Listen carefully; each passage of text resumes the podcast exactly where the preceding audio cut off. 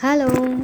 So today I'm here with the folk tale from Uttar Pradesh. Yes.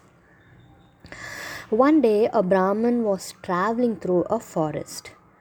A crocodile saw him and called out, Oh, Brahmin, please help me.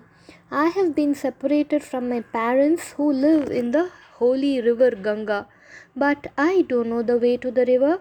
Please, can you take me there? The Brahmin was kind.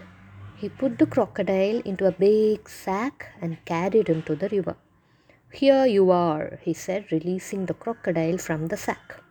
As soon as the crocodile was out, he looked at the Brahmin menacingly and said, Get ready to be eaten. The Brahmin was taken aback. He asked, How can you eat me? I just helped you. Ha ha ha, you did. But that doesn't mean I should stay hungry, said the crocodile. The Brahmin tried to escape, but the crocodile caught hold of his leg and pulled him into the river. How ungrateful of you, cried the Brahmin.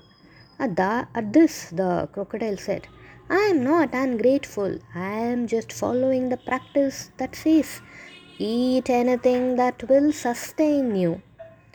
I don't agree with that practice. It is so bad, said the Brahmin. Okay, let's find someone who can help us decide. If three judges say that this practice holds good, you can not only eat me, but my entire family, said the Brahmin.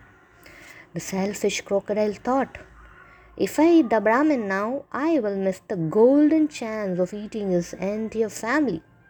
So he released the Brahmin's leg and agreed to ask three judges about the practice. The two of them began to walk.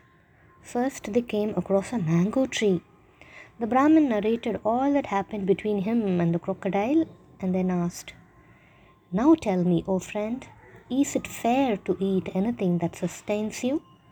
The mango tree replied, Yes, humans sit in my shade, eat all my fruits, and then cut me down. The crocodile and the Brahmin thanked the tree and moved forward. A few miles ahead, they saw a cow.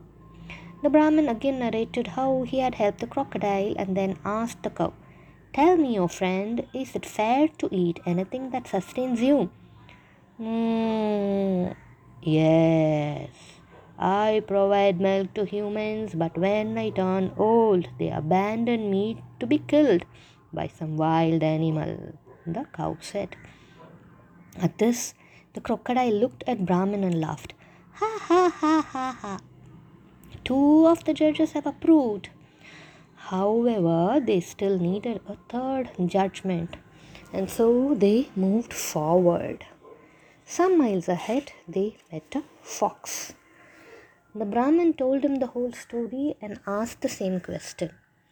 The fox, as we all know, is cunning and smart. He said, Before I answer your question, can you tell me how such a crocodile, a to a large one, could get into such a small sack? It just seems impossible to me. Impossible? Why? I'll show you how, the crocodile said, and he snuggled. He went into the sack.